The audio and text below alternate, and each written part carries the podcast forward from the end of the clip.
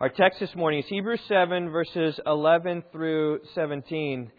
And again, these are part of those hard words that um, the writer was talking about. Hard to explain things about Melchizedek. I've tried to simplify it. I trust the Lord will help us with that. Hebrews 7, verse 11, we read this Now, if perfection was through the Levitical priesthood, for on the basis of it the people received the law, what further need was there for another priest to arise according to the order of Melchizedek, and not to be designated according to the order of Aaron? Lots there that we will unpack for sure. Verse 12. For when the priesthood is changed, of necessity there takes place a change of law also. For the one concerning whom these things are spoken belongs to another tribe from which no one has officiated at the altar. For it is evident that our Lord was descended from Judah, a tribe with reference to which Moses spoke nothing concerning priests. And this is clearer still if another priest arises according to the likeness of Melchizedek, who has become such not on the basis of a law of physical requirement, but according to the power of an indestructible life. For it is attested of him, You are a priest forever, according to the order of Melchizedek. Well, the past few months, our family has had a new guest in our home. It's a permanent guest in our home. We purchased a bird recently for Hannah, the animal lover in our house, and uh, she is she is thrilled to have a pet in the house. And secretly, she's hoping that Dad will let her get a bigger pet, like a dog. Though Dad's not quite sure, actually. we'll see, Hannah, what takes place. But anyway, we bought a parrotlet, which is um, it's a it's a small species of parrot. It looks a lot like a parakeet, but it has the intelligence of a parrot, or so they say. We'll see. We need to train it, I guess. We have begun the process of, um, not, not very well, but we've begun the process of trying to teach, uh, trying to teach this bird to speak. And so what I did was I, I said, Hannah, maybe you ought to record something um, for this MP3 player to maybe, you know, that you want him to say. And so I had Hannah record this. I love Hannah. So, uh, kind of our plan is this: is that if if the bird, and we named him Kevin after the bird in Up, is what we named him. I'm not sure whose idea that was, but it always evokes a laugh whenever I say that. But the the idea is is that you know like um, with a bird, you repeat something over and over. Yvonne said she had a bird growing up, and uh, she said, "Kurt, lollipop." Is that what the bird said? And the bird also said, Kurt, come up and see me sometime, right? And so we're we're hoping maybe that we can enjoy some of that. And so we want the bird, uh, Kevin, to say this. And so what I did one time while they were off and away, I, I took this MP3 player and I put it in Hannah's room. I love Hannah. And I just set it there and I shut the door and I left to work. I love and and the kids were off to school that day and the family was gone. I love Hannah. For nine hours. This is what happened. I love Hannah. I love Hannah. Now, we've only done that once because, and I'll, quote Hannah myself. She says, Hannah feels sorry for the bird. That's what she says. Well, I feel sorry for you at Rock Valley Bible Church. Because in preaching through the book of Hebrews, the past five months or so, we have preached the same thing again and again and again and again and again. And though this bird may have heard I love Hannah some 8,000 times in that day, you've heard it over this last five months or so, probably 20 messages. Uh, Jesus is better. Jesus is better. Jesus is better. And that's all that you have heard. Oh, oh, sure, I haven't simply said that, like I love Hannah, I love Hannah, I love Hannah. I, you know, we've used different texts. We just marched through Hebrews verse by verse, phrase by phrase, and talking it, about it there, using different illustrations, using different instructions, different passages, different thoughts. But the message has been the same. It's hardly wavered for five months. Jesus is better. And the reason really is quite simple why that message come up again and again and again is because the writer of the book of Hebrews has brought that message up again and again and again and again. It's almost like if Jesus were, or if the writer of Hebrews was playing the piano, it would sound like this. Jesus is better, Jesus is better, he's better, he's better, he's better, he's better, he's better. And that's what the book of Hebrews is all about. Now, there have been some warning passages which have said, since Jesus is better, let's press on. But mostly he's better. What are the things he's better than? Why don't you just shout some out? What are the things he's better than? He's better than Melchizedek, exactly. We saw that last week. What else, Andrew? He's better than the high priest, exactly. What else do we see? Yes. Better than Moses, Michelle? Better than angels? Yep. Better than Abraham? Yep. Others? We about there? Missing a couple? That's okay. It's better than Moses, better than Joshua, better than the prophets because his revelation is better. And today we're going to see that he's got a better priesthood. He's better than all the priests of the Old Testament. And I just plead with you don't get tired of these messages. They will only serve you in the end. I do believe that those who have the most clear view of God live the most fruitful, productive, God honoring lives than anybody. What allowed Isaiah, Jeremiah, and Ezekiel to preach so fervently against so much opposition? They had a clear view of God. What is it that allowed Abraham to leave Ur the Chaldeans, to go to a land where, where God said go, and he didn't even know where he was going? I think it's because he had a clear view of God. What is it that allowed Moses to consider the reproach of Christ as greater riches than the, the treasures of Egypt? Why? He had a clear view of God. He had a clear view of his reward. Why? What is it that gave Paul his boldness for Christ? I think it's his clear view of Jesus that he saw on the road to Damascus. And so I just say, let this message sink into you that Jesus is better. You put anything out there, and Jesus is better than that. And I do believe that as it sinks in, it will have application in many, many areas of your lives. I was just thinking as I was singing there and thinking about the Lamb and, and the crucifixion of Christ, I said, you know, is this helping us? And you know what? I believe it is because if you were away from that message for three, four, five weeks, away for two months, I believe your life would be radically different than if you hear that week in, week out. We always need to be reminded of Jesus. Because when we see the grandeur of Jesus, it is more difficult for us to sin. And when we see the greatness of Jesus, it gives us a joy in serving Him because He's the King of kings and Lord of lords. And we know the forgiveness of Jesus that comes through Him as the slain lamb for us. It keeps us from depression and despair and encourages us to press on. We see the glories of Jesus. It's more difficult to turn away from Him, but it's easier to press on when we have that goal, just like that runner there. It's running and pressing on, going on towards Jesus. And so I believe this if you grasp what the writer is saying, these glimpses of the greatness of Jesus will have far reaching practical effects upon our lives. This morning we're going to be talking about the priesthood.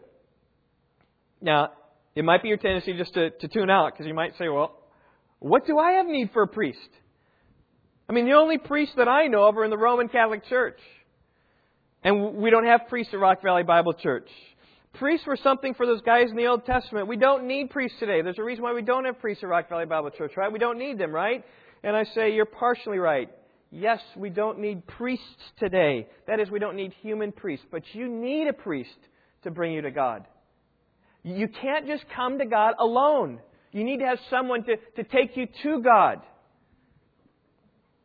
And we have a priest. We have Jesus Christ. He is our priest. So when, when someone says, and oftentimes talking with Catholics, uh, the tendency might be, oh, you got the priest and that brings you to God. And, and we say, well, we don't have a priest. Yes, we do. Jesus Christ is our priest because we need a priest. See, the role of a priest was to bring us to God. Prophets were the people who brought God to the people. Priests are the people who brought people to God. And we can't come to God alone. Nobody can see the face of God and live. All who have tasted the presence of God all cowered in fear, right? They, they backed away. They fell on their face because of the fear of God. And we need someone to bring us. We need a mediator, and that's who Jesus Christ is. He's bridged the gap between us and God. And that's the message of the priesthood. And the, this morning we're going to spend some time examining here the priesthood of Jesus. And I do believe this. If you if you catch this, you'll walk away rejoicing you have a heavenly priest to bring you to God in fullness of joy. Well, let's look here. The perfect priesthood. Point number one, verses 11 and 12. The priesthood of Jesus is better because it's a perfect priesthood. Verses 11 and 12. Now, he says, if perfection was through the Levitical priesthood, for on the basis of it the people received the law, what further need was there for another priest to arise according to the, like, to the order of Melchizedek and not to be designated according to the order of Aaron? Now, that's a big sentence. It is one question, and it's kind of like a riddle. Maybe you remember the day when uh, Jesus was being hounded by the Pharisees, and, and they brought various people to him to trap him in what he said. They asked him some difficult questions. Like the first ones, the Herodians came with the Pharisees and they said, Tell us now, is it lawful to pay tax or not? And remember Jesus' response? He said, Show me a denarius. Whose likeness is on there? It said Caesar. Said, Give to Caesar what Caesar's and to God's things are God's. And then the Sadducees came who didn't believe in the resurrection. And, and they concocted this story about this woman who had seven brothers as, as, as husbands, but they all died off, and so they all, all had, and they said, This resurrection stuff is silly. I mean, in the resurrection, whose husband is she going to have? But she had seven of them. And Jesus says, You don't understand. There's no marriage in the resurrection. We're like angels. And then he said, You don't understand the power of God. He says, I am the God of Abraham, Isaac, and Jacob. I'm not the God, he's not the God of the dead, but of the living. Arguing on the tense of the verb that Abraham and Isaac and Jacob are still very much alive. They've been resurrected. And then someone came and said, What's the greatest commandment? And Jesus was trapped there too. If, um, you know, you think about the, the tables of the commandments, the Ten Commandments, if Jesus would pick one, why not the other? Did God have priorities in there? And so when Jesus quotes the greatest commandments, he backs away from both of those. And, and he says, Well, the greatest commandment is to love the Lord your God with all your heart, soul, mind, and strength. And the second is like it, love your neighbors yourself. On these hang all the law and the prophets. And he didn't pick one of the Ten Commandments. He picked other commandments from the law and the Pentateuch, just to show just how, how different his perspective is in thinking. And then when those questions were done, Jesus turned the table. Perhaps you remember that. He asked them a question. He said, All right, guys, you've asked me questions trying to trap me. I think I passed. Let me give you a question. He said, What do you think about the Christ? Whose son is he? Easy question. Whose son is he, everyone? Son of God, son of David. Exactly right. Good job, Andrew. He's a son of David. And then came the difficult question How then does David, in the Spirit, call him Lord? Saying, The Lord said to my Lord, Sit at my right hand until I put your enemies beneath your feet. If David calls him Lord, how is he his son? If David calls him Lord, how is he his son? To that question, the Jews were, were dumbfounded, really. They had no answer. In the Jews of the day, the Father is greater than the Son. Our day as well. The, the Father doesn't say, My Lord, to the Son, only the Son says, My Lord, to the Father. But as plain as day in Scripture, Jesus quoted from Psalm 110, verse 1, which David, speaking to his son, who is the Messiah, calls him my Lord. And so here's a conundrum.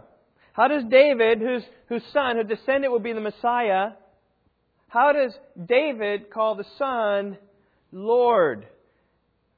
The only way is if there's something more special about this Son. And we see that come to fruition. What Christ is arguing for is his deity. He's something more than a human. He is the God man. And the Jews would never admit that.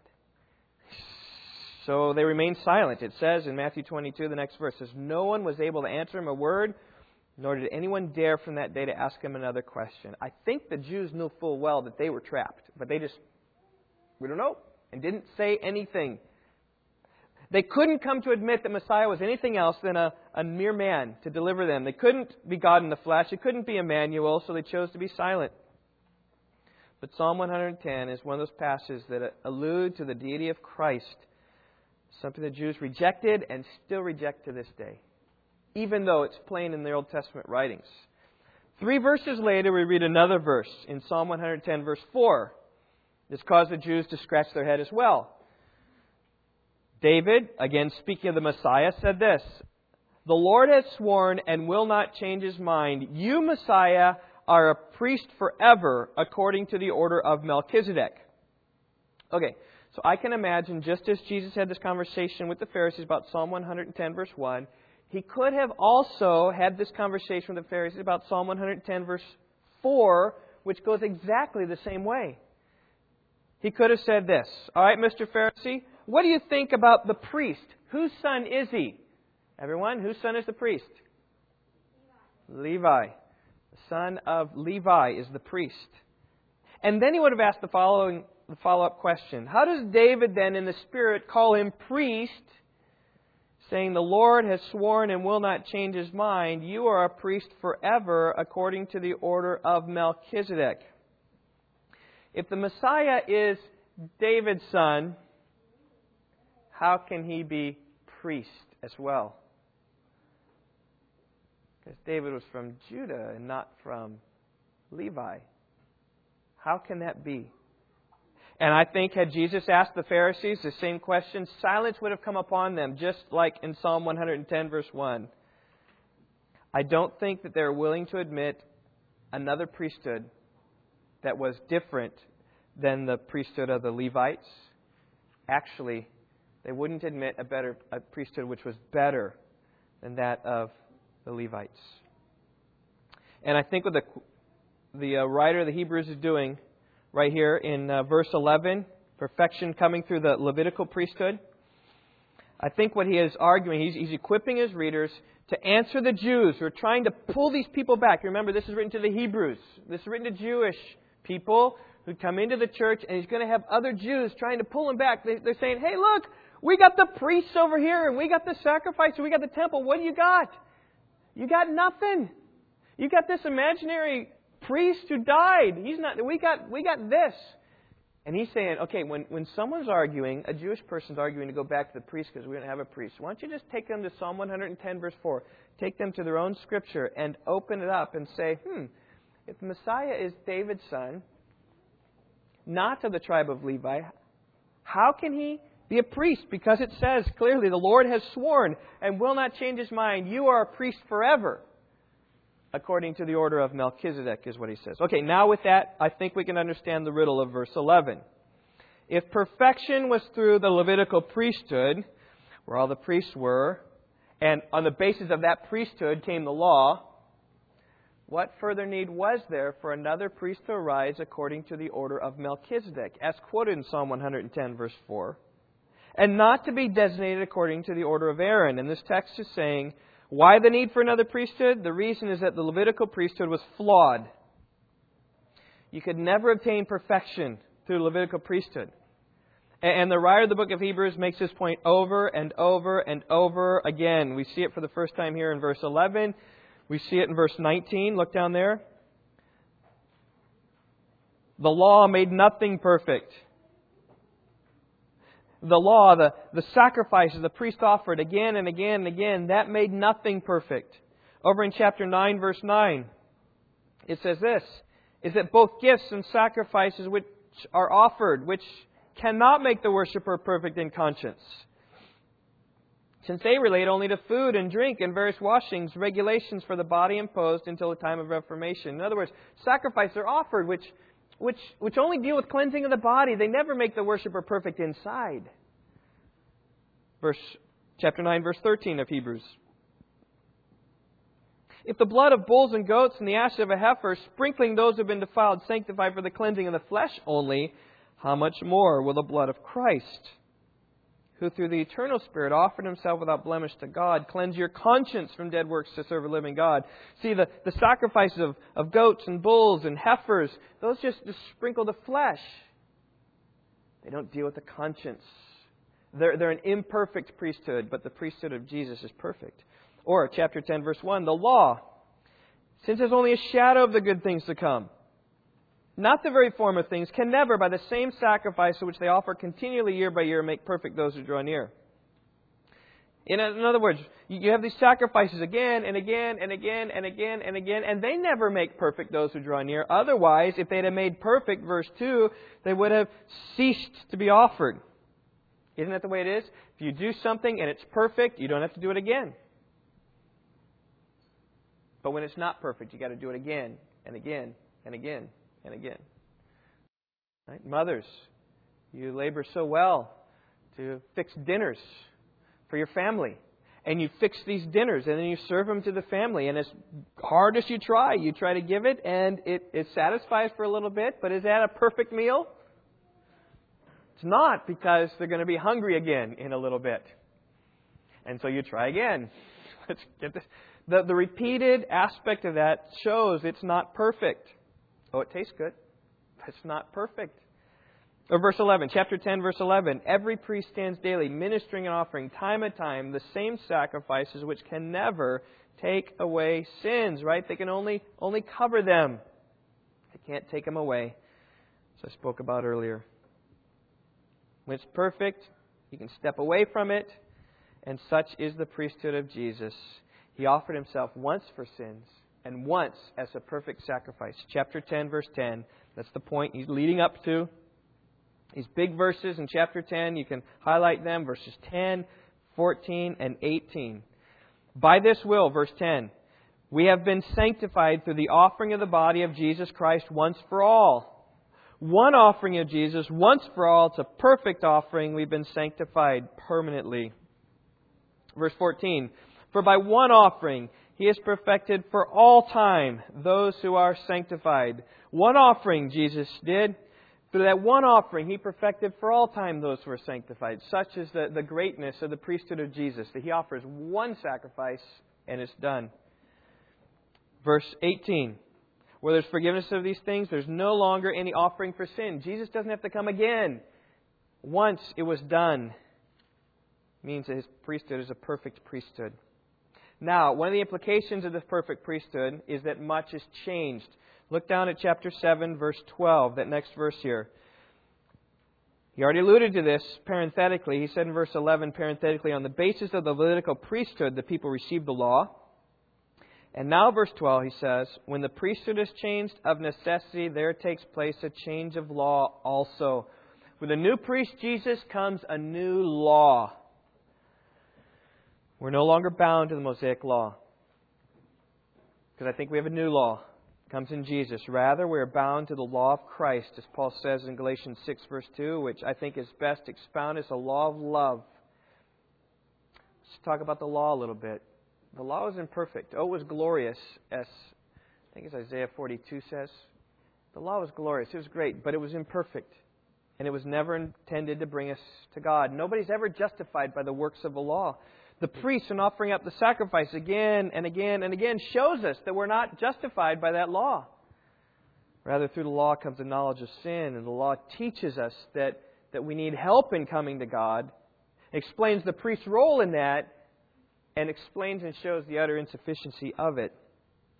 And really, in the end, there's much to be unpleasant. There's much that's unpleasant about the law. The law is a bit like my trip to the dentist this Friday been two years since I've been to the dentist, and I came this Friday, and um, I experienced the law. This hygienist, bless her heart, she was pretty sweet, but she was the law coming upon me. From the start of my visit, she's telling me over and over again what was all wrong about my blush, brushing habits and flossing habits. You ever had this experience before? It's kind of like little law people, but this time, particularly more than ever, I've got sensitivity on some of my teeth, the cold and sweets, and she told me, don't brush up and down. Don't brush back and forth. Only little circles. Not too hard, but not too soft either because you need to get down there. Said, oh, your gums. Your gums. Healthy is one to four millimeters, but you're one to three millimeters, but you're four millimeters. Oh, you need to keep brushing more because bacteria will form in there. Eat away at your tooth, so you need to floss every day. And um, there's one spot that's difficult because I got a bridge on some of my teeth. They said, "Oh, you have to floss there. That's for sure every day." She made sure, "Oh, you got to come in every six months is what you really need to do, so I can clean the tartar from your teeth." So I was finishing up. She gave me some final instructions. She said I should uh, purchase um, some special sensitive toothpaste. Start using. She said I should purchase some uh, fluoride rinse. I should use as well. And and throughout my time on the chair, I'm just thinking about this. Can you give me a chance to talk? you know, obviously I can't because your mouth is open. But I, I said, I was thinking, you know what? I, I, I do keep pretty good care of my teeth. I mean, I brush twice, three, four times every day. I don't floss as much as Yvonne does. She, every night she does. I, I do about once, twice a week. It's gross, but I do some floss. But I, she didn't even ask me about my hygiene habits. And she didn't even commend me in my hygiene habits. Rather, all she told me was the things ready to do. And as I was finishing up, kind of we're getting an appointment for six months from now. We're, we're, we're, we're finishing up, and my wife was there with me. She, she's sitting there writing on this sticky pad. And uh, she says, Yeah, I'm just writing up your homework for you. Whoever goes to the dentist to get homework? but she wrote right here sensitive toothpaste, act, fluoride rinse, brushing at the gum line, and use floss. It was the law. Yvonne's experience was a little bit different, though, when she had the hygienist. She didn't give her homework. She gave Yvonne some sensitive toothpaste, and she gave Yvonne toothbrushes, and is that what she gave? Just two of those, and helped her with some things.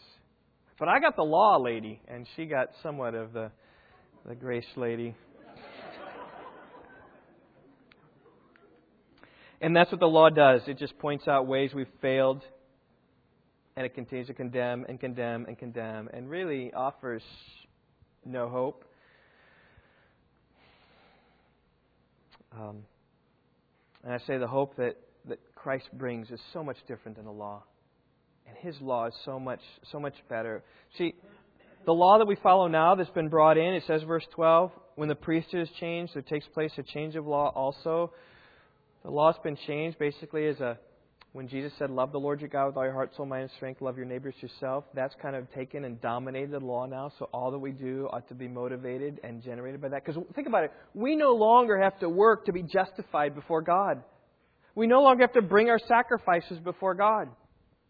That's all been done and accomplished. So you say, well, how, how, you, how do you live? Well, we live out of love towards Him who's done it all for us. So why do we come to church each Sunday morning? Because we love Jesus. That's why. not trying to merit anything or help anything. And we know that this is a way to help us love Christ more. Why do we read the Bible? It's because it's His love letter to us, and we love Him, so we're reading that love letter. Why do we pray? Because we love Jesus. Why do we give? We give because we love Jesus. Why do we love others? Because this is the new commandment that Jesus gives us to love others. Why do we confess our sins? Because we love Christ. And we say that the things we've done are, are shameful and they're wrong and, and they've, you know, they've shown dishonor to you and I'm sorry and I confess that. And let's, let's agree on that. Thank you for the sacrifice of Christ and then press on. Why do we share the gospel with others? Because we want them to share in the love which we have found. That's the law we follow. And we follow this perfect law of liberty, is what James says, because we have a perfect priesthood. Well, second point, not only we have a perfect priesthood, we also have, point number two, a royal priesthood. This is 13 and 14. For the one concerning whom these things are spoken belongs to another tribe from which no one has officiated at the altar. For it is evident that our Lord was descended from Judah, a tribe with reference to which Moses spoke nothing concerning priests. Now, in some ways, this is arguing for a priesthood other than the Aaronic priesthood. Um, but on the other hand, I thought there's a, a jewel here that we could see that it's no accident, I believe, that it's from the tribe of Judah that this priest comes. See, for priests, lineage was everything. If you were to be a priest, you had to prove who your mother was and who your father was and prove that they both were Levites. And if you couldn't prove that, you couldn't be a priest because you weren't from the Levites. Maybe you remember in the days of the return from the exile. The Jews had been away in Babylon for 70 years. They returned and come back. Zerubbabel built the temple. Right? Who built the wall? Nehemiah built the wall. Who taught the law? Ezra taught the law. Good. They came back and they reinstituted, they built this temple, reinstituted the sacrifices again. If you're going to reinstitute the sacrifices, what do you need? You need men from Levi and from his tribe. And, and so all the sons of Levi gathered together, but there were several men there who, who weren't quite sure if they were from Levi or not. I mean, when they were in the exile, that's where they always were. They always assumed, I mean, even before the exile, that's their family heritage. They always say, like, I'm a Brandon. Oh, I'm a Levite. That's who I am. And they're over here. But, but when they got back, they said, Let, let's see if you all are Levites or not. And they searched the genealogical records, and it was inconclusive. It didn't say, oh, you're from the tribe of Naphtali, or oh, you're from the tribe of Benjamin. It, was inconclusive. And inconclusive said that they were considered unclean, excluded from the priesthood, because they couldn't for sure trace their lineage to Levi. Because it was a big deal for the Jewish people. You had to be a Levite to be a priest. And so think about this. Is that the Jewish people, when they think about embracing Christianity, and this, this priest Jesus who's not a Levite, that's a problem for them. Because clearly Jesus was from the tribe of Judah, is what verse 14 says. Listen, but there was, there was never a person from the tribe of Judah who served in the temple. The tribe of Judah was a tribe of kings. David was from the tribe of Judah. All the kings are from the tribe of Judah. And whenever we see a king attempting to offer sacrifice, you know what happened? Disaster. Disaster happened. Think about Saul. He was waiting for Samuel to come to offer the sacrifice. He got impatient. He offered the sacrifice himself, and then Samuel came along the road, came up to him, and said, Saul, what have you done? You have acted foolishly, and he lost his kingdom because of that act, a king offering a sacrifice. When Uzziah became proud, he entered the temple of the Lord to burn incense on the altar of incense. And Azariah the priest, along with 80 others, opposed the king Uzziah and said, You can't do this, O king. It's not for you, Uzziah to burn incense to the Lord, but for the priests, for us, the sons of Aaron, who are consecrated to burn incense. They said, 2 Chronicles 26:18, "Get out of the sanctuary, for you have been unfaithful, and will have no honor from the Lord." Uzziah was enraged at them. Who are they to resist the king? If the king wants to offer up sacrifices, the king thinks he can offer up sacrifice, and the priests are saying, "No, king." And as they were arguing and debating back and forth, you remember what happened? Where? right on his forehead, leprosy started, started coming out, right on his forehead. And he became a leper that day and lived the rest of his life cut off from the house of the Lord because he was a leper. Whenever a king offers a sacrifice, it's a disaster. And so, for these Christians claiming that we have Jesus who offered this sacrifice, but isn't Jesus from the line of Judah? Isn't he there? Isn't he from the tribe of, isn't he where David comes from? Yeah, and I, I do think they're, they're saying this. You can't have a king priest. And these believers be instructed. Okay, when someone objects to that, you just take them back. Okay, let's deal with Psalm 110. the Jewish people, let's not deal with Psalm 110. Let's not do that. But but it's like the trump card. There's no accident that Psalm 110 is quoted more often than any other passage of the Old Testament, the New Testament. It's like the trump card. it, it is. It's, it's Davidic. It shows how he's the king. And it also shows how the Messiah not only is a king, but he's also the priest. Psalm 110 is all about the kingship of the Messiah. He would come and rule in the midst of his enemies. He would shatter other kings in the day of his wrath. And so here was this king being a priest. So you say, what about the other kings who offered sacrifice and rejected? Listen, if the Messiah was from the the tribe of Levi being a, a king, he couldn't really do that. It would be rejected. As it says over in chapter 8, verse 4, if Jesus were on the earth, he would not be a priest at all, since there are those who offer the gifts according to the law. He wouldn't be a priest. He's not a Levite. He wouldn't offer the Levitical sacrifices, but the sacrifices of Melchizedek are entirely different. And that's how you can get around this, is because Jesus, the Messiah, is a priest, not according to the Levitical priesthood, which is imperfect, but according to the priesthood of Melchizedek. Did I say that backwards? Not according to the priesthood of Levites who are imperfect. The priest of Melchizedek is a perfect priesthood. And he's from the line of Judah, it makes his priesthood a royal priesthood. Third point, my last point this morning, before we celebrate the Lord's Supper this morning. Hopefully, this one will draw you right in to celebrating that together. Jesus isn't the priesthood of Christ isn't only a better because a perfect priesthood, not only is it a royal priesthood, it's also a worthy priesthood. And by this I simply mean that Jesus was a priest who was worthy of his priesthood. His life qualified him. Look at verse 15. And this is clearer still. If another priest arises according to the likeness of Melchizedek.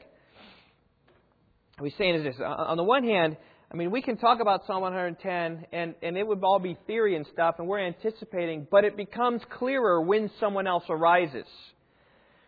And it is clear if another priest arises, namely Jesus, according to the likeness of Melchizedek, who has become such not on the basis of a law of physical requirement, but according to the power of an indestructible life. For it is attested of him, You are a priest forever, according to the order of Melchizedek. See, in the, in the Levitical system, it wasn't so much the character that qualified someone to be a priest, it was. Um, a lot of fleshly requirements. First of all, you had to be a Levite, like I've said. Um, on top of that, there were some other requirements. Um, just as the animals to be sacrificed needed to be perfect, quote unquote, blemished, blemished, blem, unblemished on the outside, so also priests need to be unblemished on the outside as well. Lots of qualifications. A priest couldn't be blind or lame or have a disfigured face or deformed limb. He couldn't be hunchback or a dwarf, living like a midget. I'm not a dwarf, okay? Five seven doesn't put me in dwarf category. I'm, I'm okay there. But he couldn't have a defect in his eye. They couldn't defile themselves by touching dead people, or they couldn't shave off the edge of their beards. They couldn't make any cuts in their flesh. You can read about many, many more requirements, all external, in Leviticus chapter 21. But they're all physical. They, they deal with the physical lineage and the physical appearance. Little is mentioned regarding their character. And there were many priests throughout the the history of Israel who were not righteous men. Maybe you can think of some. I'll just help you. Right, very first one, sons of Aaron. You know, almost like Adam and Eve when they're created, sin happened instantly. You know, right? That first generation, those first people. Here we are, first generation of priests. Because Aaron was consecrated as a priest, and his sons, Nadab and Abihu. I believe it was their ordination day. Very first time they offered up fire on the altar, they offered up strange fire, not accordance with the law. And you remember what God did? As the strange fire went up, the divine fire came down and consumed them. Nadab and Abihu, wicked kings from the start. A few generations later, Eli's sons were worthless men. Rather than sacrificing the animals that brought to them, they would poke their fork there into the kettle as they were boiling it, and they would take it out and eat it gorge themselves. Someone brings a sacrifice and the priest takes it. And they even bully people to say, yes, we can do that because we're the priests. On top of that, they committed sexual sin with those women who served in the tent of meeting. Not unlike some of the Roman Catholic scandals today. Sexual sin abounded in these men. Refused the counsel of their father. There were wicked men in the priesthood. Towards the end of the Old Testament, Malachi wrote a scathing rebuke against the priests of this day. Listen to this. Malachi 2, verse 1. And now this commandment is for you, O priests. If you do not listen, and if you do not take it to heart to give honor to my name, says the Lord of hosts, then I will send the curse upon you, and I will curse your blessings. Indeed, I have cursed them already because you're not taking it to heart, right? The Lord bless you and keep you. The Lord make his face shine upon you and lift up his countenance towards you. The Lord you know, give you peace. And, and really what he's saying is the Lord curse you. The Lord curse you. The Lord curse you is what he turned his bless- their blessings into curses. Because the priests were evil. And then Malachi puts forth what a priest should do. The lips of a priest should preserve knowledge, and men should seek instruction from his mouth. He's the messenger of the Lord of hosts. But as for you, you've turned aside from the way. You have caused many to stumble by the instruction. You've corrupted the covenant of Levi, says the Lord of hosts.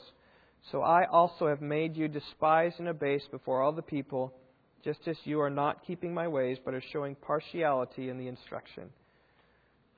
The priests of the Old Testament days were wicked. In the days of Jesus, how were the priests? Not very good. They made the house the Lord into a house of business and commerce. I'm sure that those money changers and the sellers out there were just following the instructions of the priests. if you only sell it for five shekels, what profit is that? But sell it for 15 shekels, and then we get 10 shekels, and we can become rich. I think that was alongside of what the priests were. The high priests, we know by name the time of Jesus, Annas and Caiaphas, were far from righteous men. They're politically motivated people who sought to do everything possible to find Jesus, the innocent man, guilty to put him to death. But here's the thing Jesus is totally different than the corruptness of the priests who are qualified only because of their physical lineage and appearance. He has become a priest, it says in verse 16, on the basis, according to, the power of an indestructible life. It has to do with the fact that Jesus in his life was indestructible. It couldn't be destroyed. Oh, the Pharisees and Sadducees attempted to destroy him. After healing a man with a withered hand, it says in Mark chapter 3, verse 6, that the Pharisees went out and immediately began conspiring with the Herodians against him as to how they might destroy him. Oh, they tried to destroy Jesus, and they sought everything they could to destroy Jesus. They looked for any weakness in him, and they looked hard. They accused him of being demon possessed, and Jesus held back that. They accused him of having broken the Sabbath. They accused him of having been born of fornication. They accused him of being a gluttonous man, a drunkard, a friend of tax collectors and sinners. And all these things, Jesus said, Wisdom is vindicated by her deeds. And the deeds of Jesus didn't match with any of their accusations against him. He was indestructible. They tried to trap Jesus in what he said or what he did. Rare was the time that, a, that uh, someone came to him, a religious person, genuinely, though there are some. Nicodemus came by night. That's good. The rich young ruler, I think, had some authenticity coming to him, but rare was the time. Most often they came with intent to destroy him, questioning his every move. That was Matthew 22. We talked about earlier. Well, can we pay taxes? What about the resurrection? What's the greatest commandment? All trying to trap Jesus. Finally, they found a way to kill Jesus. But it wasn't in what he had said or done, it was done by stealth and deceit. When he was arrested, he came out with swords and clubs by night, and Jesus said, Have you come out with swords and clubs to arrest me as you would against a robber? Every day I used to sit in the temple teaching, and you did not seize me.